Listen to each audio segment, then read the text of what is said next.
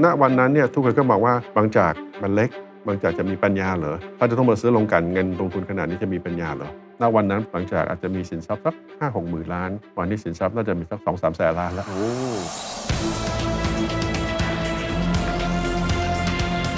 บางจากก็มีน้ำพืชที่ใช้แล้วเนี่ยมาผลิตเป็นดีเซลครับวันนี้ก็เปลี่ยนใหม่น้ำมันดีเซลเนี่ยเป็นน้ำมันเครื่องบินอืมหรูขึ้นอีก เราน่าจะเป็นรายแรกที่มีการประกาศว่า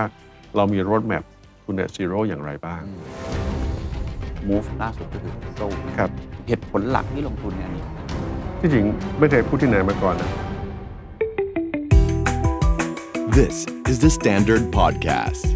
Eye opening for your ears. The secret sauce. สวัสดีครับ ผมเคนนักครินทร์และนี่คือ The Secret Sauce Podcast The Secret Sauce ตอนนี้ได้รับการสนับสนุนโดย บริษัทบางจากคอร์ปอเรชั่นจำกัดมหาชน What's your secret? ปรัชญาการลงทุนให้เป็น growth company ในบริษัทพลังงานแบบบางจากครับ วันนี้อยากชวนคุยกันเรื่องของบริษัทพลังงานนะครับ ผมเชื่อว่าในรอบ 5-10 ปีที่ผ่านมาเจอความท้าทายหลากหลายมิติ แล้วก็จำเป็นต้องปรับตัวเอง แต่ว่ามีบริษัทหนึ่งนั่นก็คือบางจากครับเขามีการปรับตัวครั้งใหญ่ จากตอนแรกที่เป็นโรงกลั่นเล็ก ๆ อยู่ตรงพระโขนงในกรุงเทพมหานคร ตอนนี้ เรียกได้ว่าขยายกิจการมาหลายเท่าตัว ยอดขายล่าสุดครับเขาอยู่ที่4แสนล้านบาทนะฮะแล้วก็ตัวกำไร EBITDA เนี่ยอยู่ที่ประมาณ 44,000 ล้านบาท ซึ่งเติบโตมาหลายเท่าตัว ในรอบทศวรรษที่ผ่านมาปั๊มน้ำมันก็เช่นเดียวกันครับ ปัจจุบันหลังจากที่มีการควบรวมกิจการกับทางเอสโซนะครับทำให้เขาขึ้นแท่นมาเป็นปั๊มน้ำมันที่ 2,000 กว่าแห่ง รวมทั้งกำลังการผลิตครับ ปัจจุบันนี้อยู่ที่ 3 0 0 0 0 0 บาร์เรลต่อวันโดยประมาณนะครับ คำถามก็คืออะไรครับทำให้บางจากมีการเติบโตอย่างรวดเร็วมากขนาดนี้ และก็ยังมีการมองไปข้างหน้า ว่าจะเติบโตมากกว่านี้ และปรัชญาในการลงทุนของเขา เพราะว่าตอนนี้บางจากครับไม่ได้ทำแค่โรงกลั่น แล้วก็การค้าน้ำมันอย่างเดียวเขายังมีอีกหลากหลายธุรกิจไม่ว่าจะเป็นธุรกิจพลังงานไฟฟ้า ธุรกิจการตลาด ธุรกิจผลิตภัณฑ์ชีวภาพ ธุรกิจทรัพยากรธรรมชาติ และธุรกิจใหม่ต่างๆ มากมาย เรื่องของ Future of Food อาหารเขาก็ทำนะครับ น้ำมันเครื่องบินที่เป็นน้ำมันแบบยั่งยืนหรือว่า SAF Sustainable Aviation Fuel เขาก็ทำนะฮะ หรือว่าตัวธุรกิจลิเธียมเขาก็เป็นคนลงทุนตั้งแต่ 8 ถึง 10 ปีที่แล้ว ปัจจุบันก็มีเรื่องของการ swap แบตเตอรี่ เรื่องของมอเตอร์ไซค์ไฟฟ้า แล้วก็อีกหลากหลายธุรกิจที่เขามองว่ามันเป็น high value added โดยเฉพาะดีลล่าสุดนะครับซึ่งถือเป็นการลงทุน แล้วก็เป็นดีลในเชิงอุตสาหกรรมพลังงานของประเทศไทยที่ใหญ่มากที่สุดครั้งหนึ่งเลย เพราะว่าโดยสรุปตัวเลขออกมาแล้วเนี่ยอยู่ที่ประมาณ 25,000-6,000 ล้านบาท แล้วก็จะทำให้เขาเนี่ยขึ้นแท่นเป็นบริษัทที่เป็นค้าปลีกน้ำมันเนี่ยอันดับ 2 ขึ้นมาทันทีนะครับฉะนั้น move นี้น่าสนใจแล้วคำถามก็คือว่าอะไรที่อยู่เบื้องหลัง move นี้เพราะผมทราบมาว่าจริงๆแล้วเป็นความฝันของคุณชัยวัฒน์ตั้งแต่ day วันที่เข้ามาที่บางจากว่าเขาอยากมีโรงกลั่นน้ำมันที่ 2 ดีลนี้เกิดขึ้นได้อย่างไร และผลประโยชน์ หรือว่าความเสี่ยงความท้าทายที่จะเกิดขึ้นนั้น เราก็จะพูดคุยกันด้วยนะครับ แน่นอนครับบุคคลที่ผมจะพูดคุยเขาเป็น CEO มาแล้ว 10 ปีนะครับนั่นก็คือคุณชัยวัฒน์โควาวิสารัตน์ครับประธานเจ้าหน้าที่บริหารกลุ่มบริษัทบางจาก และกรรมการผู้จัดการใหญ่บริษัทบางจากคอร์ปอเรชั่นจำกัดมหาชนครับขอบคุณคุณชัยวัฒน์ที่ให้เกียรติกับรายการนะครัรับบสวัสดีครับสวัสดีครับดีมากๆนะครับสวัสดีครับ ผมคิดว่าบางจากมีความเปลี่ยนแปลงในปี 2 ปีนี้ค่อนข้างมาก เรียกได้ว่าเป็น news maker คือมีข่าวหลายอย่างทั้งในแง่ของการปรับ rebrand ปรับโลโก้อืมหรือว่าข่าวการที่ไป take over ตัวเอสโซนะครับแล้วก็ผมก็เห็นความเปลี่ยนแปลงในแง่ของการลงทุนพลังงานใหม่ๆ หรือ innovation ใหม่ๆ ค่อนข้างมาก เลยเอาตรงนี้ก่อนนะฮะให้คุณผู้ชมได้เห็นภาพตรงกันก่อนว่าตอนนี้บางจากคือใคร ตอนนี้บางจากทำอะไรบ้างมีหลายธุรกิจจริง ๆ ครับตอนนี้ครับก็ขอบคุณมากนะครับที่ที่ที่เชิญมาเอิ่มตัวที่พ รีเซนต์บางจากได้ดีที่สุด ผมคิดว่าอาจจะดูจากบริษัทที่จดทะเบียนในตลาดหลักทรัพย์นะครับ จริง ๆ วันนี้ทั้งเครือบางจากเนี่ยก็จะมีจดทะเบียนในตลาดทรัพย์ทั้งหมด 5 บริษัทนะครับ นอกจากตัวบางจากเองแล้วเนี่ยก็อย่างที่ทราบน้องใหม่มาล่าสุดก็คือ e s o นะครับแล้วก็มี BCPG มี BBGI แล้วก็มีจดทะเบียนที่ Oslo Stock Exchange เนี่ยชื่อโอเกียครับนะครับเอสโซก็บางจากก็ represent ธุรกิจลงกลั่นและตลาดอะง่ายๆนะครับสองตัวนี้ก็จะเป็นธุรกิจดั้งเดิมของบางจาก ส่วนใหญ่จากคนรู้จักบางจากเพราะปั๊มน้ำมันอืมนะครับเราก็มีลงกลั่นด้วย แล้วเราก็มี BCPG นะครับซึ่งก็เอ่อดูเรื่องของโรงไฟฟ้าสีเขียวนะครับอ่าแล้วก็มี BBGI เป็นบริษัทที่ผลิตเชื้อเพลิงชีวภาพครับหรือ biofuel เนี่ยก็น่าจะหนึ่งในใหญ่ที่สุดในประเทศอืมแต่เราก็มีโอเกียซึ่งเป็นธุรกิจต้นน้ครับำนะครับเพราะฉะนั้นก็ 5 อัน มีโรงกลัน มีตลาด มีโรงไฟฟ้า มีเชื้อเพลิงชีวภาพ แล้วก็ต้นน้ำครับอันนี้ก็จะเป็น 5 ธุรกิจหลักของเรา ส่วนที่เหลือที่ฝากไว้บางจากก็พวกหลังบ้านทั้งหลายแหละนะครับ เรื่องของการเงินการบัญชีบุคคลจัดซื้อไอทีนะครับแต่ที่สำคัญที่สุดที่เรามีอยู่ก็คือเรื่องของธุรกิจใหม่กับการบ่มเพาะธุรกิจครับนะครับเรื่องของการลงทุนในธุรกิจเป็นสตาร์ทอัพต่าง ๆ ตรงนั้นก็จะเป็นตัวที่ทำให้บางจากผมคิดว่าข ยับตัวได้เร็วกว่าชาวบ้าน เพราะเรามีการลงทุนในส่วนนี้อยู่ ใช่ครับ เพราะว่านะครับเท่าที่เห็นการลงทุนก็จะมีทั้งธุรกิจที่เป็นลิเธียมเรื่องของพลังงานไฟฟ้า หรือว่าตัวที่เป็นพวก bio future of food อะไรต่างๆ มากมายใช่ผมเลยอยากจะ set scene ให้ทุกคนได้เห็นภาพตรงกันกันว่า การที่บางจากต้อง diversify พอร์ตขยายพอร์ตหรือว่ามีการอ่าไปลงทุนในธุรกิจใหม่ๆ ในตลอดหลายสิบปีที่ผ่านมาอันเนี้ยนะครับ มันเป็นเพราะอะไรครับ บริษัทพลังงานนี่อยู่นิ่งไม่ได้ใช่ไหมฮะมันต้อง survive mode หรือจริงๆ เราอยากจะขยายแต่ละเฟสของมันเนี่ยมัน milestone มันคืออะไรทำไมถึงไม่มีคิดแบบนี้ จริงๆ ก็อย่างที่รู้บางจากเป็นโรงกลั่นที่เล็กที่สุดในประเทศเมื่อ 10 ปีที่แล้วนะครับจนวันนี้ก็มีโรงที่ 2 ขึ้นมานะครับไม่งั้นโรงกลั่นก็ยังเป็นโรงกลั่นที่เล็กที่สุด แต่ไม่ได้เก่าที่สุดนะครับโรงกลั่นเราทันสมัยนะครับ แต่ว่าไซส์ไซส์เล็กนะครับแล้วก็ธรรมชาติของธุรกิจพลังงานก็คือ เขาเรียกว่า economy of scale ครับยิ่งใหญ่เนี่ยจะมีต้นทุนที่แข่งขันได้อืมยิ่งเล็กก็จะมีต้นทุนที่สูง วันนี้ถึงแม้เราจะเล็กที่สุดเราก็ปรับตัวจนกระทั่งเรามีต้นทุนที่แข่งขันได้ แต่ถ้าจะให้ยั่งยืนเนี่ยผมว่ามันต้องมีความหลากหลาย ผมก็จำได้ว่าผมเคยคุยกับที่ปรึกษา ผมก็ถามเขาบอกว่าจริง ๆ แล้วเนี่ยถ้าเราเรียนวิชาการเงินมาเนี่ยวิชาการเงินก็จะบอกว่าบริษัทเนี่ยให้ทำเฉพาะธุรกิจที่ตัวเองเก่งครับนะครับ ส่วนเรื่อง diversification เนี่ย นักลงทุน diversify ได้เองนะครับก็จะเห็นว่าคนที่ลงทุนในตลาดเนี่ยเขาจะมีเงินไปลงทุนที่ไหนก็เขาโยกเงินเขาได้เอง ครับ แต่บริษัทเนี่ยจะต้องเก่งในสิ่งที่ตัวเองทำอยู่แล้วเก่งอยู่แค่ด้านเดียวพออม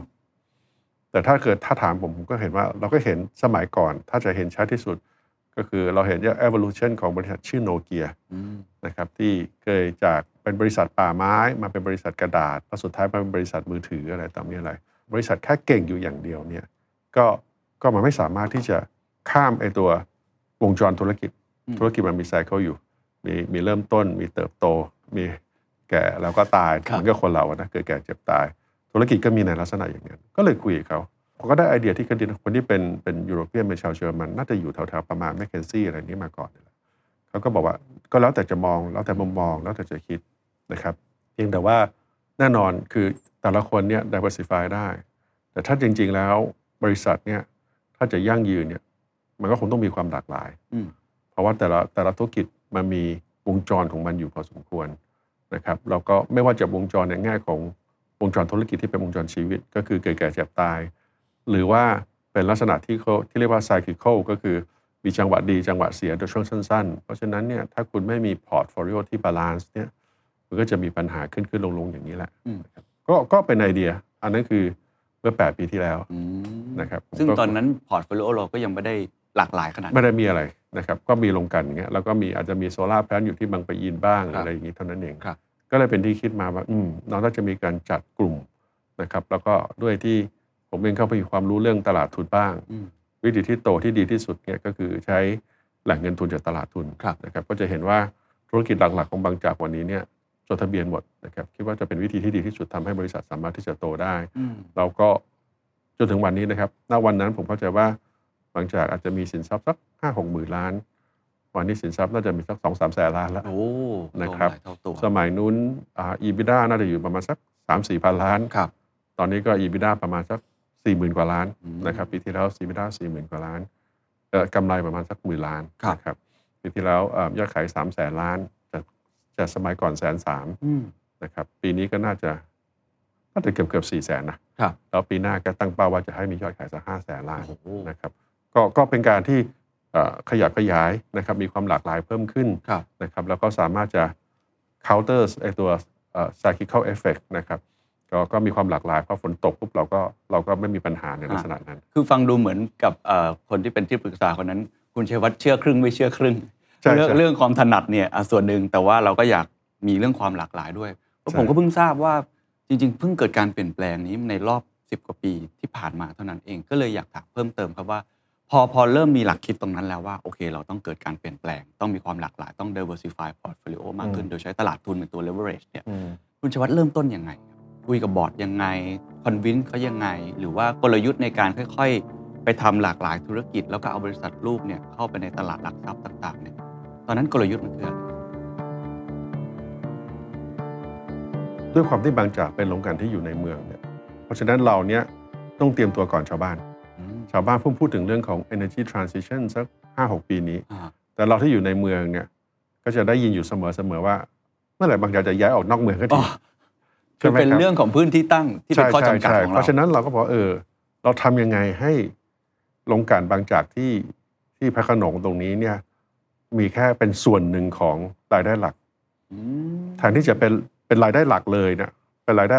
สมัยก่อนที่70%นี่มาครับจากโรงกลั่นตรงนี้ครับเราทำยังไงให้บริษัทมันใหญ่ เราโรงกลั่นนี้สัก15-20%อืมถ้ามีอะไรเกิดขึ้นปุ๊บเนี่ยมันก็ไม่ถูกกระทบมันก็เหมือนกับไซเคิลปกติของธุรกิจในครับลักษณะนั้น ก็คุยกับบอร์ดแล้วก็บอกว่าคือถ้าเกิดยั่งยืนเนี่ยบางจากมีความได้รับการยอมรับในแง่ของความยั่งยืนในแง่ของสังคมและสิ่งแวดล้อม แต่ในความหมายของผมเนี่ยผมจะสื่อสารกับทั้งบอร์ดแล้วก็ทางพนักงานว่า ความยั่งยืนที่แท้จริงคือสุดท้ายมันก็ต้องมีเงินด้วยนะอืมถ้าว่าฐานทางการเงินเนี้ไม่เข้มแข็ง เราอาจจะช่วยสังคมไม่ได้เต็มที่ ถ้าเรายิ่งอยากจะช่วยสังคมเต็มที่ฐานะการเงินเราก็ต้องยิ่งยั่งยืนด้วยครับเพราะฉะนั้นก็มีการลงทุนนะครับแล้วก็มีการขยับขยายผู้ที่จำได้เลยวันแรกที่ไปลงทุนเหมือนลิเธียม ก็ต้องมีแต่คนถามว่าทำไมต้องลงทุนอืมทำไมต้องลงทุนเหมือนลิเธียม เราไม่รู้จักอะไรเลยแต่นั่นคือ up and rising ในครับลักษณะนั้นนะครับเมื่อ 10 ปีที่แล้ว มันจะลงทุนเหมืองลิเธียม เป็นการลงทุนที่แบบมันอยู่อีกซีกโลกหนึ่งด้วยอะไรอย่างนี้ ใช่ใช่ใช่ตัวเหมืองอยู่ที่อาร์เจนตินาครับนะครับเทคโนโลยีเอ่อค่อนข้างโอเคนะครับจีนเนี่ยเป็นผู้ผลิตนะครับผมไปลงทุนตอนนั้นก็คือเป็นสตาร์ทอัพนี่แหละนะครับลงทุนแค่ 5 ล้านเหรียญก่อน แล้วก็ขยับขยายบอกเขาว่าเออถ้าคุณสามารถที่จะหาผู้ผลิตที่เป็นรายใหญ่ได้ ผมก็จะลงทุนเพิ่มเขาก็ไปหาผู้ผลิตมา แล้วก็จะมาขอเพิ่มทุนจากผม ผมบอกคุณมีผลผลิตแล้วคุณหาตลาดได้ยัง แล้วก็หายไปอีกหกเดือน ไปเจอจีนมาเป็นคนที่รับซื้ออะโอเคทั้างนั้นผมก็เลยลงทุนถืออยู่ประมาณสักสิบห้าเปอร์เซ็นต์แล้วก็เอ่อมีเงินกู้ให้เขาพร้อมกับมีสิทธิ์ในการ offtake ในลักษณะนั้นนะครับก็ผ่านมาจนกระทั่งถึงโควิดนะครับช่วงนั้นน้ำมันลงราคาลิเธียมขึ้นนะครับเราก็มองว่าเรากำหุ้นไว้กับกำเงินสดไว้กำเงินสดดีกว่านะครับงั้นลงทุนไปพันล้าน ขายไปได้ห้าหกพันล้านโอ้กำไรประมาณสักสี่พันล้านผมกำเงินไว้ดีกว่าครับ นะครับก็ก็เลยขายหุ้นนั้นทิ้งไปแต่วันเนี้ยเราก็ยังมีสิทธิ์ offtake อยู่อืมแล้วก็เหมืองก็เริ่มผลิตได้ละเมื่อเมื่อเดือนที่แล้วนี่เองนะคครัรับบก็ล็อตแรกกำลังจะส่งมา ซึ่งก็ยังเป็นล็อตที่เอ่อเป็นล็อตเริ่มต้นนะครับไม่ได้เป็น battery grade เป็น industrial grade เราก็กำลังหาโรงกลั่นที่กลั่นให้เป็นแบตเตอรี่เกรดในลักษณะนั้นอยู่ ก็โชคดีที่บอร์ดเขาก็มองเห็นว่าเออมันต้องมีการขยับขยายต้องมาทำอะไรพวกนี้ครับนะครับผมก็ต้องบอกเขาว่า ความเสี่ยงที่สูงที่สุดคือไม่ลงทุนอืม การไม่ตัดสินใจคือความเสี่ยงที่สูงที่สุดอืมลงทุนแล้วเรายังมีการบริหารจัดการใช่บ้าง ไม่ใช่บ้าง อาจจะใช่มากกว่าไม่ใช่ครับนะครับแต่สุดท้ายเราบริหารจัดการ ถ้าอยู่เฉยๆเพราะฉะนั้นตอนนั้นก็ 9 ปีที่แล้วก็มาเอาเล่าเรื่องโกดักให้พนักงานฟังนี่แหละวันนี้โกดักเป็น classic case ไปแล้วนะครับแต่เมื่อ 9 ปีที่แล้วเล่าให้ฟังเขาก็ยังงงๆอยู่ครับนะครับแต่วันนี้ก็ผมว่าทุกคนก็เห็นว่าการลงทุนสุดท้ายเนี่ยทำให้เราน่าจะยั่งยืนได้ดีขึ้นครับซึ่งนั่นเป็นแค่ตัว ขา ผมเรียกว่าเป็นขาเล็ก ๆ ของธุรกิจที่เราเห็นแม้ว่าจะได้กำไรค่อนข้างมาก แต่ว่ายังมีอีกหลายธุรกิจเลย เช่นเรื่องของไฟฟ้า เรื่องของ biomass ต่างๆอย่างเงี้ยใช่ใช่แต่แต่ละ move เนี่ยอาจจะลองเล่าเป็นสรุปสรุปก็ได้ครับว่า ตัดสินใจยังไงแล้วมองเห็นวิสัยทัศน์ตรงนั้นได้ยังไง แล้วมันผลลัพธ์มันมีความท้าทายอะไรบ้างครับ จริง ๆ อย่างอย่าง BCPG เนี่ยเราก็มองอยู่แล้วว่ามันมันอยู่ได้เพราะ adder นะครับสมัยนั้นเนี่ยคือใครทำโซลาร์ได้ adder หน่วยละ 8 บาท อืมใครที่จะขาย 4 บาทแล้วขาย 12 บาทต่อหน่วยรวมค่าไฟฟ้าครับแล้ว adder มันก็มี 10 ปีอืมเราก็รู้ว่า 10 ปีเนี้ยคือถ้าเราไม่ทำอะไรปีที่ 11 มันก็จะหมดไปแล้วกำไรก็จะหมดไปแล้วรายได้ตรงนี้จะหายไปทั้งหมดแล้วตอนเนี้ยผมก็คิดเราเราคิดว่าเออ เมื่อ 8 ปีที่แล้วผมบอกเออ ถ้าเราเอาเข้าตลาดกำไรมันก็ดีอะไรก็ดีนะแล้วเอาเงินจากตลาดบวกกับเงินกระแสเงินสดภายในเนี่ยไปขยับขยายซะพอครบ 10 ปีเนี่ยเราน่าจะ มีกำไรเท่าเดิมอืมโดยที่ไม่ต้องมีปัญหาอืมซึ่งก็ก็ก็ชัดเจนนะครับ วันนั้นเนี่ยมีกำลังการผลิตอยู่ประมาณแค่ 150 เมกะวัตต์มั้ง แต่ด้วยที่ราคาดีขนาดเนี้ยเท่ากับว่าเราต้องมีสัก 1 กิกะวัตต์ถึงจะมาชดเชยได้เพราะก็ต้องมีการ reinvest ครับนะครับก็ก่อนผมจะออกมานะครับเพราะก็มีการส่งต่อกันเนี่ยอ่าบริษัทก็เกินวัน1กิกะวัตต์ละนะครับแล้วก็มีกำไรผมคิดว่า ก็สามารถ offset adder ที่หายไปในลักษณะนั้นครับนะครับโดยใช้กลไกตลาดทุนมีการเพิ่มทุน 2 ครั้งทั้งหมดนะครับก็ได้เงินมาเอ่อหลายหมื่นล้านอยู่นะครับแล้วบวกกับโรงไฟฟ้ามันก็กู้ได้ด้วยในบางส่วนอืมก็เลยทำให้วันเนี้ยจากไม่ถึง 200 เมกะวัตต์วันเนี้ยเกิน 1 กิกะวัตต์แล้วครับนะครับครับก็เป็นก็เป็นการขยับขยาย ส่วน BBGI เนี่ยบางจากก็เคยมีอยู่นิดหน่อยก็เป็นเรื่องของ biodiesel กับโรงงานเอทานอลเล็ก ๆ อันหนึ่งที่ทำจากมัน ผมก็ไปศึกษาไซเคิลมาว่าเอทานอลเนี่ยสิปีเนี่ยต้นทุนของโบลาชเนี่ยแปดปีจะถูกกว่าต้นทุนของมัน มี2ปีที่ต้นทุนเป็นมันเท่านั้นเองอืมแล้วต้นทุนโมลาร์เนี่ยส่วนใหญ่ก็คือโรงงานน้ำตาลเนี่ยเขาจะมีโมลาร์แล้วเขาก็จะตั้งโรงงานเอทานอลของเขาเองอืมเพราะฉะนั้นเนี่ยเราก็หาโมลาร์ซื้อโมลาร์ไม่ได้ทำยังไงดี สุดท้ายก็เลยไปจีบขอนแก่นชูการ์ซึ่งเขามีโรงงานเอทานอลอยู่ เรามาเอามากระเมดกันไหม ควบรวมกิจการกันนะครับก็เลยมีการควบรวมกันเมื่อสัก 6 ปีที่แล้วครับระหว่างไบโอดีเซลของเรา BPF เอาโรงงานเอทานอลของเราที่ฉะเชิงเทรามหาสารคามฉะเชิงเทรานะครับแล้วก็ควบกับโรงเอทานอลของเขาที่กาญจนบุรีกับที่ขอนแก่นนะครับก็เลยมีเอทานอลประมาณสัก8แสนกว่าลิตร แล้วก็ไบโอดีเซลอีกล้านกว่าลิตร ก็เกือบเกือบ2ล้านลิตร แล้วก็คิดว่ามันก็เป็นอะไรที่ค่อนข้างดีครับมี EBITDA ปีละพันกว่าล้าน เราตรงนั้นเนี่ยมาต่อยอดในเรื่องของ high value added เพราะว่าไอ้ตัวเนี้ย biofuel เนี่ยเป็น commodities นะครับ low margins ครับใช้วอลลุ่มเป็นหลักครับถ้าเรามีเงินเนี่ยเพราะเพราะสุดท้ายพวกนี้ต้องมาผสมกับน้ำมันที่บางจากขายอยู่แล้วอืมเอา EBITDA ส่วนเนี้ยมาลงทุนต่อยอดในเป็น high value added ก็เป็นที่มาว่าครับโอเค เราก็ตั้ง BBGI นะครับแล้วก็ BBGI วันนี้ก็เริ่มขยับเข้าสู่อ่า high value added product ในลักษณะนั้น ส่วนที่สำคัญที่สุดอีกอันหนึ่งก็คือต้นน้ำ เรามองว่าลงกลันกับตลาดเนี่ยมันคือกลางน้ำกับปลายน้ำครับ นะครับ โดยเฉพาะลงกลันเนี่ย เวลาขายก็จะถูก คนซื้อบอกว่าเออขายแพงนะครับ ในกรณีน้ำมันก็รัฐบาลบอกว่าคุณขายแพงค่าการกลันต้องลงมาอืมนะครับ แล้วก็เวลาไปซื้อวัตถุดิบเนี่ยก็ขึ้นอยู่กับเมอร์ซี่ของเขาครับก็เลยคิดว่าดีที่สุดก็คือให้มี vertical ไป integration ต้นทางเลยแต่ไปต้นทางไปลงทุนต้นน้ำก็ลงทุนต้นน้ำครั้งแรก ก็ซื้อบ่อน้ำมันที่ฟิลิปปินส์ผ่านบริษัทจดทะเบียนในตลาดหลักทรัพย์ ออสเตรเลีย ก็เป็นการลองทดลองกันนะครับ คิดว่าเป็น good strategies เอ่อแต่เป็น wrong timing นะครับเพราะเราเข้าไปซื้อซื้อเสร็จปรากฏว่าปีที่เราซื้อเนี่ยราคาน้ำมันดิบตอนนั้นอยู่ที่ประมาณสักร้อยสิบเหรียญอืมจ่ายเงินเสร็จก้อนแรกเหลือเจ็ดสิบเหรียญลงเลย ลงเลยก็ write down ตั้งสำรองทันที ถ้าเกิดจำได้ปีแรกเข้ามาตั้งสำรองก็ร้อยล้าน ก็คิดว่าเออโอเคนะเดี๋ยวมันก็เป็นบทเรียน เดี๋ยวมันคงจะเด้งขึ้น ปีถัดมาเหลือ 40 เหรียญอุ้ยมันน่าจะสุดแล้วนะ มันน่าจะสุดละปีถัดมาเหลือ 20 เหรียญอืมมันไม่น่าแย่ไปกว่านี้แล้วปีถัดมาติดลบ 20ติดเหรียญลบใช่ช่วงโควิดจำได้ใช่ว่าไหมติดครับลบ 20จำได้เหรียญพอน้ำมันได้กลับมา 70 เหรียญน้ำมันในบ่อหมดแล้ว โอ้ใช่ไหมมันน้ำมันก็คือเหมือนแก้วน้ำอะมันดูดไปเรื่อยๆพอมันหกปีให้หลังน้ำมันในบ่อหมดแล้วโอ้ก็เป็น good lesson learn ครับนะครับถือว่าเป็นก็ความผิดพลาดนะครับผมว่า ยืนยันว่าเป็น good strategy แต่ long timing ซึ่งก็ก็เรียนรู้จากตรงนั้น ก็เลยขอว่าขอไปลงทุนอีกครั้งหนึ่งที่นอร์เวย์โอ้โอ้ซึ่งรอบนี้เนี่ยบอร์ดก็ซักใหญ่เลย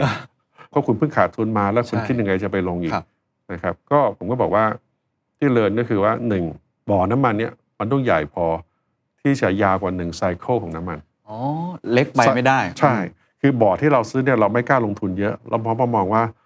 ถ้าลงทุนเยอะแล้วเราไม่รู้เนี่ยเดี๋ยวมันจะขาดทุนเยอะครับก็เลยไปซื้อบ่อเล็ก พอซื้อบ่อเล็กปุ๊บเนี่ยพอน้ำมันมันกลับเด้งขึ้นมาน้ำมันในบ่อทุนทุนหมดละกลายเป็นว่าเราไม่พ้นไซเคิลหนึ่งใช่ก็เพกลายราะฉะเป็นั้นนว่าก็เราผิดเด่นพก็ลาดคือจะต้องบ่อมันจะต้องใหญ่ครับพอบ่อมันใหญ่เนี่ยผลิตได้เกิน 7 ปีเนี่ยยังไงมันก็น้ำมันมันขึ้นแล้วก็ลงลงแล้วก็ขึ้นอย่างนี้แหละนั้นก็ต้องเกินครับข้อที่สองก็คือ ต้นทุนเงินสดเนี่ยต้องไม่เกิน 20 เหรียญอืม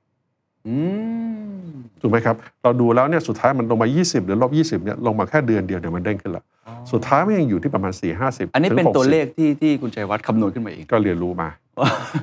ก็เรียนรู้อย่าง hard way แล้วก็สุดท้ายขอมี partner แล้วกันไม่ลงคนเดียวไม่เจ็บตัวเดียว สุดท้ายไปลงนอร์เวย์ก็มี partner ครับเขาอธิบายบอกนานมาก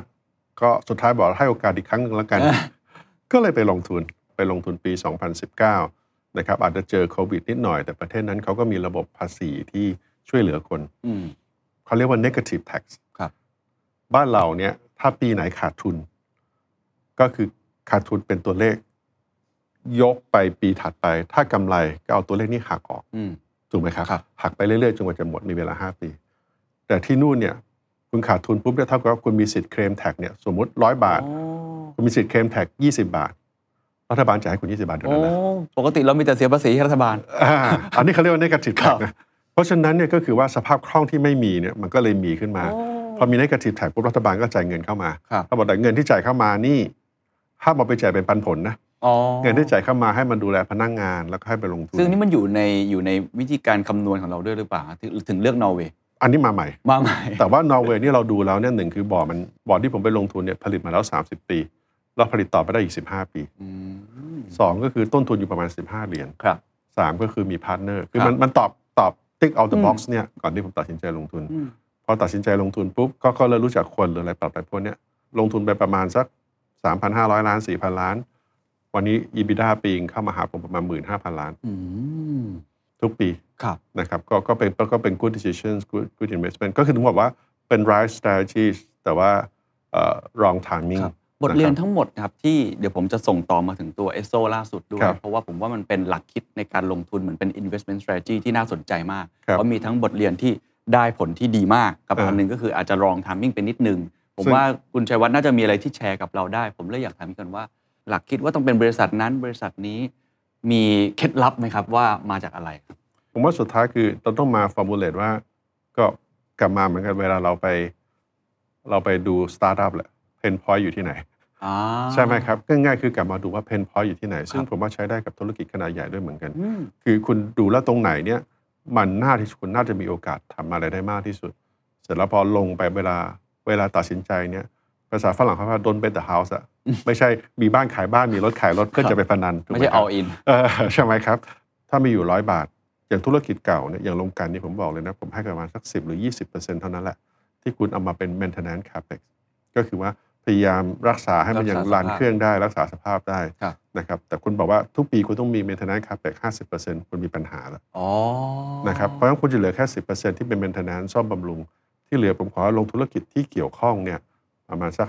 50-60%นะครับ50-60%ในธุรกิจเกี่ยวข้องที่มาต่อยอดครับนะครับแล้วไปต่อได้เราอาจจะกันไว้ห้าถึงสิบเปอร์เซ็นต์เนี่ยลงทุนในธุรกิจที่เราเรียกว่า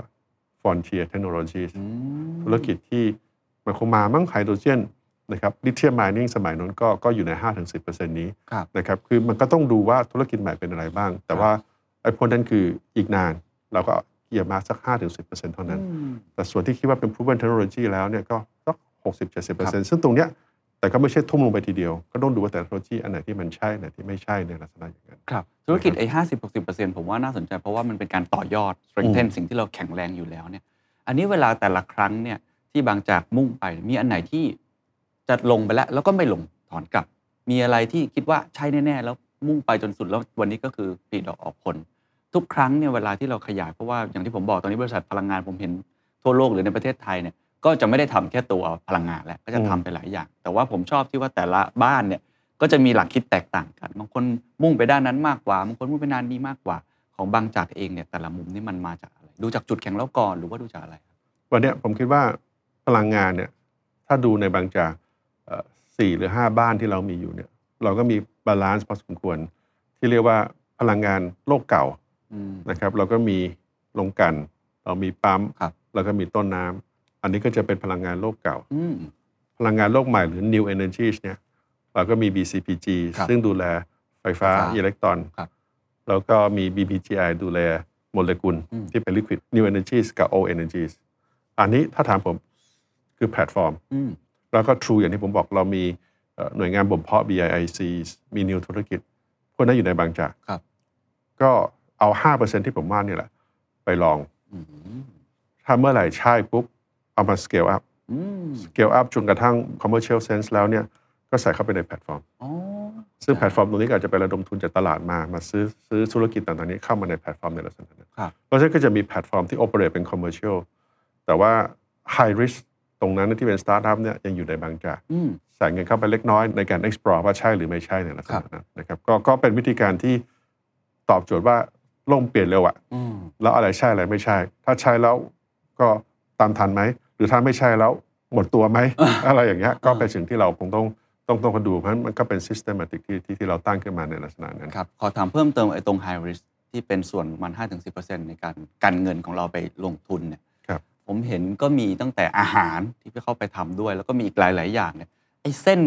ของบริษัทพลังงานแค่ O Energy กับ New Energy มันคงไม่ได้มีแค่นั้นแล้วใช่ไหมครับคืออมมุมมองของคุณชัยวัฒน์นี่มองจากอะไรว่าเอ๊ะทำไมถึงไปด้านอาหารทำไมถึงด้านอื่น ๆ ที่เกี่ยวข้อง หรือบางทีดูไม่ค่อยเกี่ยวเลยนะฮะไปแบบอีกโลกหนึ่งใช่ใช่เราก็ไปศึกษาทั้ง value chain ศึกษาว่าโอเคเชื้อเพลิงชีวภาพ high value added สุดท้ายกระบวนการที่ดีที่สุดเนี่ยก็คือการ เอาไปบ่มนะครับที่เรียกว่า fermentation มันมีเทคโนโลยีใหม่ที่เรียกว่า synthetic biologies ซึ่งเราก็นำเข้ามาในในตลาดเมืองไทยเมื่อสัก 5-6 ปีที่แล้ว ว่า synthetic biologies เนี่ยก็มันเป็นการผสมผสานระหว่าง nanotechnologies เอ่อ AI bio แล้วก็ gene editing อะไรต่อมีอะไรเนี่ยผสมผสานขึ้นมานะครับเพื่อให้แบคทีเรียตัวเล็กๆเนี่ยสามารถจะแปลงน้ำตาล เป็นอะไรต่อมีอะไรได้หลาย ๆ อย่าง ครับ ไม่ว่าจะเป็นเสื้อผ้า ไม่ว่าจะเป็นอาหาร ไม่ว่าจะเป็นคอลลาเจนไม่ว่าจะเป็นยารักษาโรค แล้วรวมถึงเอ่อเชื้อเพลิงชีวภาพต่าง ๆ เหล่านี้ด้วย เพราะฉะนั้นเราเลยบอกเออตรงนี้เป็นเทคโนโลยีที่ที่ใช่ แต่ว่าอันหนึงที่ก็ต้องคงต้องถามก็คือ move ล่าสุดก็คือ ESSO เนี่ยครับคือหลายคนก็บอก เอ๊ะ ตอนแรกนึกว่าบางจากจะไป New Energy หมดแล้ว แล้วก็อืม ไปเรื่องของ High Value Chain หมดแล้ว เอ๊ะอันนี้เหมือนกลับมา O Energy อีกครั้งหนึ่งเหตุผลหลักที่ลงทุนในอันนี้คืออะไร ที่จริงไม่เคยพูดที่ไหนมาก่อนนะครับก็มาเล่าให้ฟังว่าจริง ๆ การที่มีโรงกลั่นที่สองเนี่ยเกือบจะเป็นเป็นธงอันแรกของผมตั้งแต่ผมมานั่งเป็น CEO เมื่อ 10 ปีที่แล้วด้วยซ้ำเป็นไป mission ของที่อยู่ในใจใช่ก่อนจะได้ใช่ทำนะถ้าเป็นบอร์ดเนี่ยหลาย ๆ ท่านก็จะรู้ ณวันนั้นเนี่ยทุกคนก็บอกว่าบางจากมันเล็ก บางจากจะมีปัญญาเหรอถ้าจะต้องมาซื้อโรงกลั่นเงินลงทุนขนาดนี้จะมีปัญญาเหรอ แล้วก็ผมบอกว่าเอื่นมันก็ก็ไม่เซ็นเขาคุยกับเราเขาถึงไม่ยอมตัดสินใจเพราะไม่น่าจะว่าเราซื้อได้อืมระหว่างทางก็เราก็บิวให้บางจากมันมั่นคงขึ้น ขณะเดียวกันก็ใส่เข้าไปในสมองของพนักงานว่า เราต้องมีโรงกลั่นลงที่สองนะวันแรกลงทุนไม่มีใครรู้อะจริงๆถ้าดูไปเนี้ยเรามีทำ strategy เมื่อสัก 5 ปีที่แล้วที่พัทยา ทุกคนเริ่มคุยแล้วเออ เราควรจะมีโรงกลั่นอีกสักโรงหนึ่งนะ เริ่มให้เขารู้สึกว่าเออเออมันต้องมีตรงนี้ละแล้วก็ขยับขยายจนกระทั่งเมื่อ 2 ปีที่แล้วแหละมีแบงก์เกอร์มาถามว่าเออยังสนใจโรงกลั่นอยู่ไหมมีอยู่สองสามโรงออกมาจากโควิดแล้วหลายๆโรงก็มีปัญหานะครับก็มีมีมาคุยกับผมอยู่สองสามโรงเลยละครับชั่วโมงนั้น ก็บังเอิญเอสโซ่ก็เป็นโรงที่คุยกับเราแล้วก็เร็วที่สุด ตัดสินใจเร็วที่สุดรู้เรื่องที่สุด วันนี้เราก็วางแผนไว้พอสมควรนะครับว่าต่อไปก็จะมีจะไม่มีเอสโซ่แล้วนะครับ ก็จะเป็นศรีราชาบางจากศรีราชา ส่วนโรงกลั่นที่นี่ก็จะเรียกว่าโรงกลั่นพระโขนงนะครับว่าจะมีโรงกลั่นศรีราชากับโรงกลั่นพระโขนงสองอันเนี้ยจะ synergy กันยังไงนะครับเราก็ set set structure ผมเป็นคนที่ชอบมองให้มันเป็น structure ครับนะครับเราก็มีแพลตฟอร์มแล้วครับ สมัยก่อนคือโรงกลั่นเดียว มันก็ทำงานก็ทำอยู่ตรงเนี้ยพอเป็นสองโรงกลั่นเราก็จะมี 3 แพลตฟอร์มที่เข้ามาเข้ามาเสริม แพลตฟอร์มแรกก็คือ BCPT อืมเอ่อบางจากเอ่อ ที่ดูเรื่องเรื่องของ oil trading ครับ base ที่สิงคโปร์คนที่จะเป็นคนจัดหาน้ำมันดิบให้ทั้งสองโรงกลั่นซึ่งการจัดหาตรงเนี้ยก็หนึ่งก็คือพยายามหาน้ำมันที่มันกลั่นได้ด้วยทั้งคู่ แล้วขนด้วยเรือใหญ่เข้ามาอืมนะครับหนึ่งคือเราซื้อวอลลุ่มเยอะต่อราคาสองเนี่ยขนด้วยเรือใหญ่ก็จะประหยัดต้นทุนก็เป็น economy of scale นะครับแล้วก็ขนมาหน้าท่าที่ศรีราชา แล้วก็มาเบรกเบาเพราะว่าตรงสีชังศรีราชาตรงนั้นเนี่ยทะเลน้ำลึก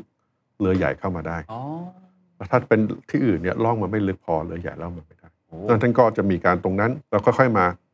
แต่เป็นเรือลำเล็กแล้วค่อยส่งเข้ามาในพระโขนงเนี่ยลักษณะนั้นนะครับก็มีการศึกษาก็จะมี saving ในระดับหนึ่งตัวเลขสูงทีเดียวนะครับ อันนี้ตัวเลขบนกระดาษนะครับต้องรอดูว่าตัวเลขจริงจะได้เท่าไหร่นะครับ ส่วนอีกอันหนึ่งก็คือเรื่องของ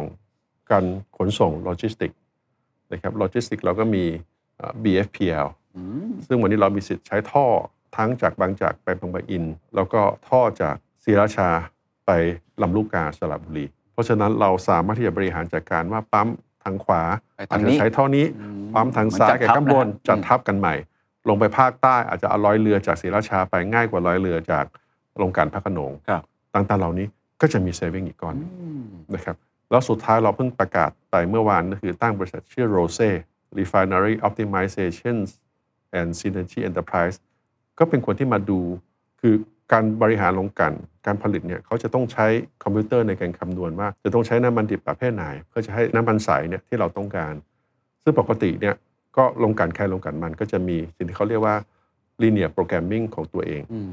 เราตั้งโรเซ่ขึ้นมาเนี่ยเพื่อจะให้สองโรงกลันเนี่ยรันบนโปรแกรมตัวเดียวกัน เพื่อให้ optimize ได้ดีที่สุดในลักษณะนั้นอืมก็จะมี saving อีกก้อนหนึ่งครับครับแล้วสุดท้าย ก็คือพวก support function การเงินการบัญชีบุคคล IT จะซื้อก็จะมาแชร์กันอืมซื้อได้เยอะขึ้น เพราะฉะนั้นทั้งหมดเนี่ยก็คิดว่าสุดท้ายยังมี upside อยู่เยอะพอสมควรครับนะครับก็เป็นในแง่ของเพิ่ม productivity ผ่านแพลตฟอร์มต่างใช่ใช่ๆใช่แต่ในแง่ของการบุกล่ะฮะ เช่นอะตอนนี้เรามีกำลังการผลิตต่อวันเนี่ยอืมสามแสนใช่ไหมใช่ประมาณ3 0 0 0 0นประมาณสามแสนเนมเพลย์ได้ประมาณ3 0 0 0 0 0แต่คาดว่าอาจจะเพราะอย่างที่บอกว่าศิราชาเนี่ยเขา กันอยู่ประมาณ 70%ก็คือประมาณสักแสนห้าก็ยังเพิ่มได้อีกเออของเราสอนสองก็ทั้งสองแสนเจ็ดครัก็บคือเริ่มจากสองแสนเจ็ดก่อน เราจะขยับเป็นสามแสนเนี่ยครับภายในสักปีสองปีนี้รวมทั้งตัวปั๊มก็เพิ่มขึ้นใช่ครับปั๊มก็เป็นสองพันสองสองพันสองครับผมเชื่อว่านี่เป็นแค่จุดเริ่มต้นอะคือใช่ใช่พอรวมกันแล้วหลังบ้านเมื่อกี้แพลตฟอร์มแข็งแรงแล้วใช่ใช่ก็คงต้องใช้เวลานิดนึงเรื่องโลจิสติก เรื่องการบริหารใช่จัดใช่การใช่รีใช่ไฟนารีอะไรใช่ต่างใช่ๆตอนนี้ทิศทางโลกนะก็ต้องไปลงทุนในพลังงานสะอาดมากขึ้นเอ๊ะอันนี้มันจะมีข้อวิพากษ์วิจารณ์หรือเปล่าว่าเอ๊ะ บางจากทำไมยังอยู่กับ O Energy อยู่ แล้วเป้าหมายเรื่องของ Net Zero Carbon Neutral เนี่ยอันนี้มันหมายความว่ายังไงกันแน่ จริง ๆ หลังออกมาจากโควิด ออกมาจากแพนด m มิกเนี่ยเราบอกว่า Energy Dilemma เนี่ยต้องกลับมาพิจารณาใหม่อืม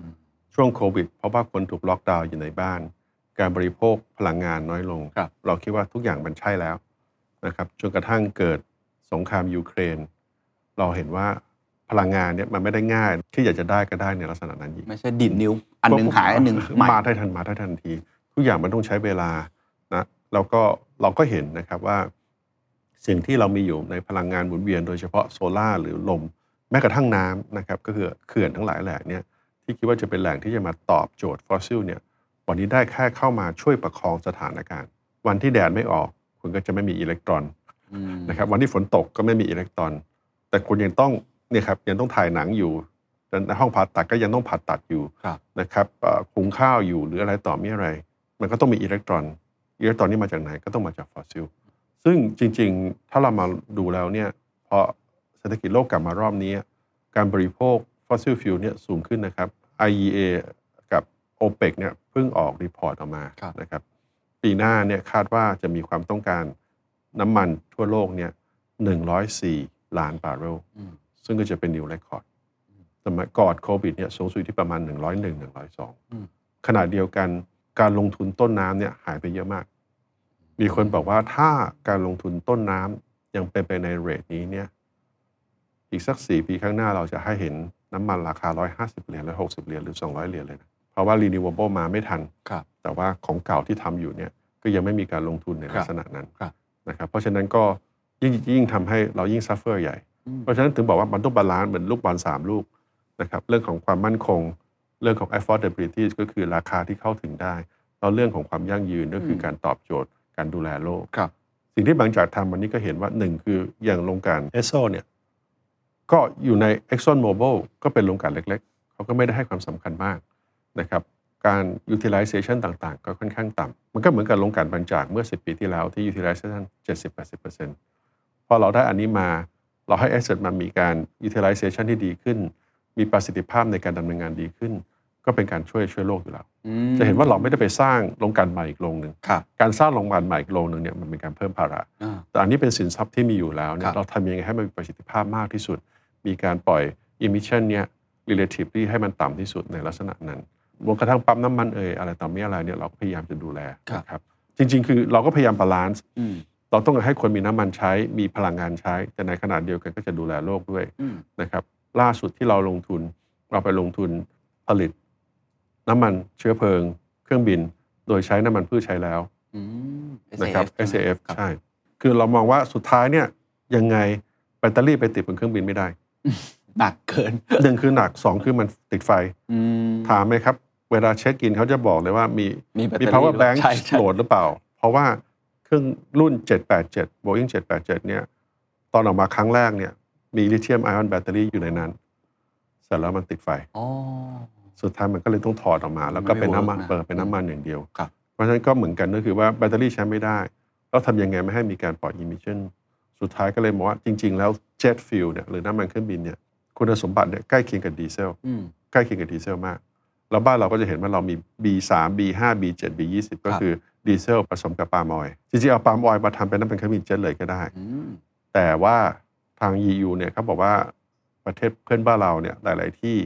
ไปถางป่า อ๋อแล้วก็มาเข้าใจปลูกต้นปาล์มที่มาที่ไปของปาล์มก็เลยอเออยอล์อาจมันจะก็ไม่ได้มันกรีนมันมามันก deforestation มันทำให้มีผลกระทบต่อสิ่งแวดล้อม ก็เลยไม่ให้ใช้ปาล์มออยล์อ๋อก็เลยมาบอกว่า โอเคดีที่สุดก็คือเป็น circular economy เอาของที่ใช้แล้วเนี่ยกลับมาผลิตอืม เพราะฉะนั้นก็เลยเอาน้ำมันพืชที่ใช้แล้ว ถ้าจำได้เมื่อ 20 ปีที่แล้วบางจากก็มีเอาน้ำมันพืชที่ใช้แล้วเนี่ยมาผลิตเป็นดีเซลครับวันนี้ก็เปลี่ยนใหม่แทนที่จะเป็นน้ำมันดีเซลเนี่ยเป็นน้ำมันเครื่องบินอืมหรูขึ้นอีกอืมนะครับเราก็จะมีการรับซื้อผ่านปั๊มนะครับก็คือทอดไม่ทิ้งครับนะครับน้ำมันที่ทอดน้ำมันที่ใช้ในบ้านเอามาใส่แกลลอนมานะครับมาแลกเอาน้ำมันใส่เข้าไปในรถได้นะอืมแล้วตรงนั้นเราก็จะเอามากลั่นนะครับโรงงานกำลังสร้างอยู่ คิดว่าน่าจะแล้วเสร็จปลายปีหน้า แล้วก็ต้นปี 25 ก็จะเป็นปีแรกที่ EU เขาเริ่มให้เครื่องบินที่บินเข้า EU เนี่ยต้องมีผสมซาฟเนี่ยประมาณ 2-3%ในมุมมองของบางจากเองเนี่ยเรามองระยะยาวที่จะเปลี่ยนผ่านไปสู่พลังงานสะอาด หรือว่าตัวพลังงานฟอสซิลเองที่เราเป็นธุรกิจหลักเนี่ยมันจะมีวันหายไปเมื่อถึงจุดไหนไหมวิธีที่ดีที่สุดเนี่ยก็คือพวกเราลดการบริโภคพลังงานอ๋อทุกๆคนวันนี้ขอโทษเนี่ยเดินจากนี้ตอนเที่ยงเดินไปปากซอย ไปกินก๋วยเตี๋ยวเนี่ย เดินไปได้ไหมอืมคุยการที่คุณขับรถไปเนี่ย ก็คือเราก็ต้องผลิตน้ำมันมาให้ใช้ครับนะครับ คือการเพิ่มเพิ่มประสิทธิภาพกลับมาได้ยังไง การขี่จักรยานนะครับ การเดินไปมา นี่คือการลดการบริโภคอืมถ้าเราไม่ลดการบริโภค ประชากรโลกวันนี้8พันล้านคน จะเป็นหมื่นล้านคนใน5ปีบ้าง10ปีบ้าง แล้วถ้าทุกคนเนี่ยบอกว่าเดินทาง1กิโลจะต้องนั่งรถครับเดินทาง1กิโลต้องขี่มอเตอร์ไซค์อืมแล้วมอเตอร์ไซค์มันใช้น้ำมัน มันก็จะไม่ตอบโจทย์อืมนะครับ ผมว่าจุดที่ว่า สุดท้ายมันอยู่ที่ demand ถ้า demand มันลด supply มันก็จะลดตามไปอืมเอ่อวันนี้คือเหมือนกับ demand ก็ยังโตขึ้นเรื่อยๆ อย่างที่ผมเรียนเมื่อสักครู่ว่าโอเปกคำนวณว่าปีหน้า demand จะเพิ่มจาก102ล้านบาร์เรลมาเป็น104ล้านบาร์เรลเพิ่ม2ล้านบาร์เรล2ล้านบาร์เรลเท่าเท่ากับประเทศไทย2ประเทศเลยนะอืมที่จะเพิ่มขึ้นมาประเทศไทยบริโภควันเอ่อวันละแค่1ล้านบาร์เรลเท่านั้นเองครับเพราะฉะนั้นมันอยู่ที่ว่าเราจะมีการลดอะไรต่อมีอะไรกันยังไง ถ้าเอ่อเราเปลี่ยนพฤติกรรมการใช้พลังงานได้เร็วขึ้นเนี่ยเอ่อ โลกก็จะร้อนน้อยลงอืมแต่ในฐานะคนที่เป็นคนทำ supply ตรงนี้เองเนี่ยในบริษัทเองมีการคุยเรื่องนี้มากน้อยแค่ไหนครับว่า เราจะมีการเปลี่ยนผ่านไปสู่พลังงานสะอาดมากขึ้นเพื่อให้ได้ในปีนู้นปีนี้เหมือนที่เราตั้งเป้า net zero หรือ carbon neutral จริงเนี่ยครับๆจริงๆถ้าดูเนี่ยเราตั้งเป้าเร็วกว่าประเทศนะครับแล้วเราก็มีเราน่าจะเป็นรายแรกที่มีการประกาศว่าเรามี road map to net zero อย่างไรบ้างอืมนะครับ ซึ่งผมเข้าใจว่าวันนี้หลาย ๆ บริษัทก็ adopt ไปใช้ หรือแม้กระทั่ง UN ก็ยัง adopt ไปใช้ครับนะครับก็คือเรื่องที่ว่า 30%ของ emission เนี่ยเกิดขึ้นได้จากการที่เราปรับปรุงประสิทธิภาพอืมอ๋อแค่ปรับปรุงประสิทธิภาพนี่คือลดได้ 30%ใช่ใช่หลาย ๆ เรื่องเนี่ยมันมันเวสอะเพราะว่าสมัยก่อนตอนนี้เป็นธุรกิจที่ไฮมาจินเพราะฉะนั้นเนี่ยตรงนั้นนี่ตรงนี้หน่อยก็ช่างมันไปแต่ว่าบวกๆแล้วตัวเลขมันเป็นตัวเลขที่เยอะครับเราถึงมีโปรแกรมที่เราเรียกว่า improvement โปรแกรมในโรงกลัน ไปลดนู่นลดนี่สุดท้าย นอกจากไม่ปล่อย emission แล้วทำให้ต้นทุนเราต่ำลงอืมแข่งขันได้ด้วยอีก10%ก็เกิดจากการช่วยกันปลูกป่านะครับต้นไม้ต่างๆ ที่ช่วยมันกันดูดซับที่เหลืออีก 60%เนี่ยคือ new technologies อืมนิวทรีชีพไม่ว่าจะเป็นเรื่องของไฮโดรเจนนะครับไม่ว่าจะเป็นเรื่องของ SAF ที่เราทำกันอยู่ต่างๆพวกเนี้ยจะเป็น new เทคโนโลยีที่จะช่วยลด emission ในตอนท้ายอีกครั้งหนึ่งในลักษณะนั้นครับนะครับก็คือ 316อืมนะครับทูเนต ซีโร่ซึ่งผมว่า direction ตรงนี้หลายๆคนเริ่ม adopt ใช้แล้วอืมซึ่งยังเป็นไปตามเป้าอยู่ไหมครับ ว่าปี 2030 จะเป็นอย่างนู้นปี 2000 นี่จะเป็นอย่างนี้ยังตั้งเป้าคิดว่าอยู่ยัง on track อยู่ยังตั้งเป้าอยู่ยังตั้งเป้าในลักษณะนั้นอยู่ 2030 carbon neutral เนี่ยมันยังมี offset โปรแกรมเข้ามาอยู่อืมแล้วเราก็พยายามดูธุรกิจที่จะมาเป็น offset โปรแกรมในลักษณะนั้นครับคครัรับบผมแต่ว่าจะมีการลงทุนเพิ่มเพื่อ offset ตรงนี้อีกหลายอันใช่คืออย่างเราไปลงทุนที่นอร์เวย์เนี่ยเวลานี้เราทำ feasibility studies เนี่ย2030 ที่ยุโรป ใส่เข้าไปเลยนะครับ carbon price เนี่ย200ยูโรต่อตันโอ้วันนี้ก็ใส่แล้ว100ยูโรต่อตันอ่าใส่แล้วโอ้นะครับคำว่าจะทำทำฟิชแต่ละครั้งเนี่ย factor in เรื่องของ carbon Carbon pricing price carbon pricing เข้าไปแล้วอ๋อแล้วก็ผมว่าน่าจะเป็นรายแรกในประเทศไทยที่มี carbon pricing อยู่ใน feasibility studies เออครับ ผมเพิ่งไปงานที่โมร็อกโกอืมเขาก็พูดกันเรื่องนี้ค่อนข้างมากใช่มีเวทีหนึ่งพูดเลยว่าเรื่อง carbon pricing เป็นสิ่งจำเป็นมากจำเป็นมากหลังจากนี้ ใช่อะอันนี้อาจจะเล่าให้ให้คนไทยได้ฟังนิดหนึ่งได้ไหมว่า พอเข้ามาใส่เป็น carbon pricing แล้วเนี่ยมันข้อดีข้อเสียหรือว่าการปรับตัวต่อเรื่องนี้ ในแง่ขององค์กรเนี่ยมันยากแค่ไหนก็คือ project return มันก็จะต้องต่ำลง เพราะฉะนั้นมันก็ต้องกลับมาทำยังไงให้มันยัง feasible อยู่มีต้องมีต้นทุนการจ่ายภาษีเพิ่มขึ้นอะอ่าใช่มีต้นทุนเพิ่มใช่ไหมมันใช่ไหมพอจ่ายภาษีเพิ่มขึ้นมาร้อยถึงสองยูโรต่อตันก็ค่อยๆครีปขึ้นไปนะครับปีนี้ร้อยหนึ่งอีก2ปีอาจจะร้อยยี่สิบอีกปีหน้าสักร้อยสี่สิบถ้าอย่างนั้นองค์กรเนี่ยต้องเปลี่ยนแปลงอะไรในตัวเองมากที่สุด อะไรคือสิ่งที่ต้องตระหนักมากที่สุด เพื่อทำให้องค์กรเรายังอยู่ในแทร็กเพราะผมเข้าใจว่าหลาย ๆ องค์กรเนี่ยพยายามจะทำในสิ่งนั้นมาก จนบางครั้งเนี่ยความยั่งยืนในเชิงธุรกิจยากขึ้น บางองค์กรก็มองว่าโอ้ต้องมาธุรกิจเป็นหลักนั้นเรื่องนี้ยังดูไกลตัวให้คนอื่นทำไปก่อนละกันก็อาจจะไม่ส่วนใหได้ญ่พร้คอมนที่พูดแล้วอาจจะอยู่ไม่ถึงก็ได้ใช่ไหมครับใช่อาจจะผมก็อาจจะยังไม่ถึงนะ2005ถึง2015ถูกไหมใช่งั้นใช่คำถามกลับมาคือเฮ้ยองค์กรเราควรจะจะทำอะไรเพื่อที่เป็นการผมใช้คำว่าเราทำในสิ่งที่เราทำได้แล้วกัน เราเตรียมตัวเราไม่มี crystal ball ก็จริงนะแต่เราเตรียมตัวของตัวเราเอง เมื่อวันหนึ่งมีผู้บริหารท่านใหม่มารับช่วงต่อจากคุณชัยวัฒน์เนี่ยอย่างน้อยเขายังโอเค ฉันยังพวงมาลัยนี้ยังถูกทางยังไปได้ต่อเนี่ยเราทำอะไรได้บ้างครับวันนี้ก็ได้เซตแพลตฟอร์มไว้พอสมควรนะครับสุดท้ายผมก็ยัง believe ในเทคโนโลยีนะอืมไม่มีใครคิดว่ามือถือเนี่ยสามารถจะมีทั้งคอมพิวเตอร์มีอะไรตรงครับ ตรงนั้นได้ซึ่งนี่คือเทคโนโลยีเอ่อมันก็พัฒนา ซึ่งการพัฒนาเทคโนโลยีเนี่ยมันต้องใช้เวลาครับวิธีหนึ่งก็คือรัฐบาลบังคับ อย่างยุโรปนี่คือรัฐบาลบังคับ โดยใช้ carbon pricing หรือ tax mechanism เข้ามาบังคับ ปีนี้ร้อยเหรียญปีหน้า120ไป200เหรียญเพื่อให้เงินส่วนนั้นเนี่ยมาพัฒนาเทคโนโลยีใหม่ ๆ ได้อืมอีกวิธีหนึ่งก็คือแบบสหรัฐสหรัฐเราเคยได้ยินเรื่องของ IRA นะครับครับไม่ใช่ก่อการร้ายนะครับ เป็น Inflation Reduction Act ที่คุณไบเดนเขาเขา implement มา ก็เป็นการสนับสนุน เป็นการสนับสนุนตรงนี้เนี่ยงบเขาสนับสนุนเนี่ยเท่ากับงบประมาณประเทศไทย3ปีติดกันอืมเอาเป็นจเงิรินงเออเขาเอาจริงสนับสนุน แต่ทั้งสองอย่างเนี่ยผมว่าสุดท้ายรัฐบาลช่วยได้ระดับหนึ่งสุดท้ายเขาต้องเอกชนเข้ามาช่วยกันขับดันอืมนะครับผ่านแพลตฟอร์มที่มีอยู่ต่างๆ เหล่านี้ วันนี้มองไปข้างหน้า อนาคตจะทำอะไรต่อจะเป็นยังไงมีกลยุทธ์อะไรจะขยายต่อไปครับ ก็มองกันไว้นะครับ ตั้งเป้ากันไว้ เราไม่ได้พูดถึงยอดขาย เพราะว่ายอดขายเนี่ยมันแปรผ่านตามราคาน้ำมันพอสมควรครับมันขึ้นผันผวนใช่อืมเราพูดที่ EBITDA ครับนะครับ EBITDA จาก 3,000 7,000หมื่นหนึ่งสามสี่หมื่นปีที่แล้วอืมสี่หมื่นล้านปีที่แล้วนะครับ ปีนี้บอกไม่ได้นะครับเดี๋ยวก็เราต่อจับครับแต่ว่าเราก็ตั้งเป้าว่าสิ้นทศวรรษนี้ 2030 เนี่ย EBITDA จาก 40,000 จะเป็นแสนหนึ่งอืมจะเป็นแสนล้านอืม นะครับก็เป็นเป้าที่เราตั้งกันอยู่ครับถามว่าก้าวกระโดดไหมก็ยังก้าวกระโดดนะครับเออห้าปีโตเท่าตัวนี่ก็ถือว่าเกินเท่าตัวนี่ก็เรียกว่าก้าวกระโดดนะอืมก้าวกระโดดมากครับครับ เอามาจากไหนฮะรอดู อันนี้ต้องรอดู มาเป็นเป้าต้องท้าทายเสร็จแล้วเรามารอดูกันแต่ว่าเราเราอันนี้ผมถามเล่นๆนะฮะตั้งไปก่อน แล้วมันมามาหรือว่าเรามีแผนชัดเจนมันต้องมีสิมันอืมมันต้องมีแผนด้วย แล้วก็มี aspirations ด้วย มันมีแผนส่วนหนึ่งเรามี aspiration อีกส่วนหนึ่งครับไม่สามารถจะแผนทั้งหมดหรอกถ้าแผนทั้งหมดไม่มีใครมีคริสตัลบอลที่มองว่าห้าปีข้างหน้าจะเกิดอะไรขึ้นครับใช่ไหมครับงั้นผมถามแบบ retrospective แล้วกันย้อนกลับมามองหน้าคุณชัยวัฒน์ไม่ค่อยตอบผมเท่าไหร่ที่โตมาได้ขนาดนี้ EBITDA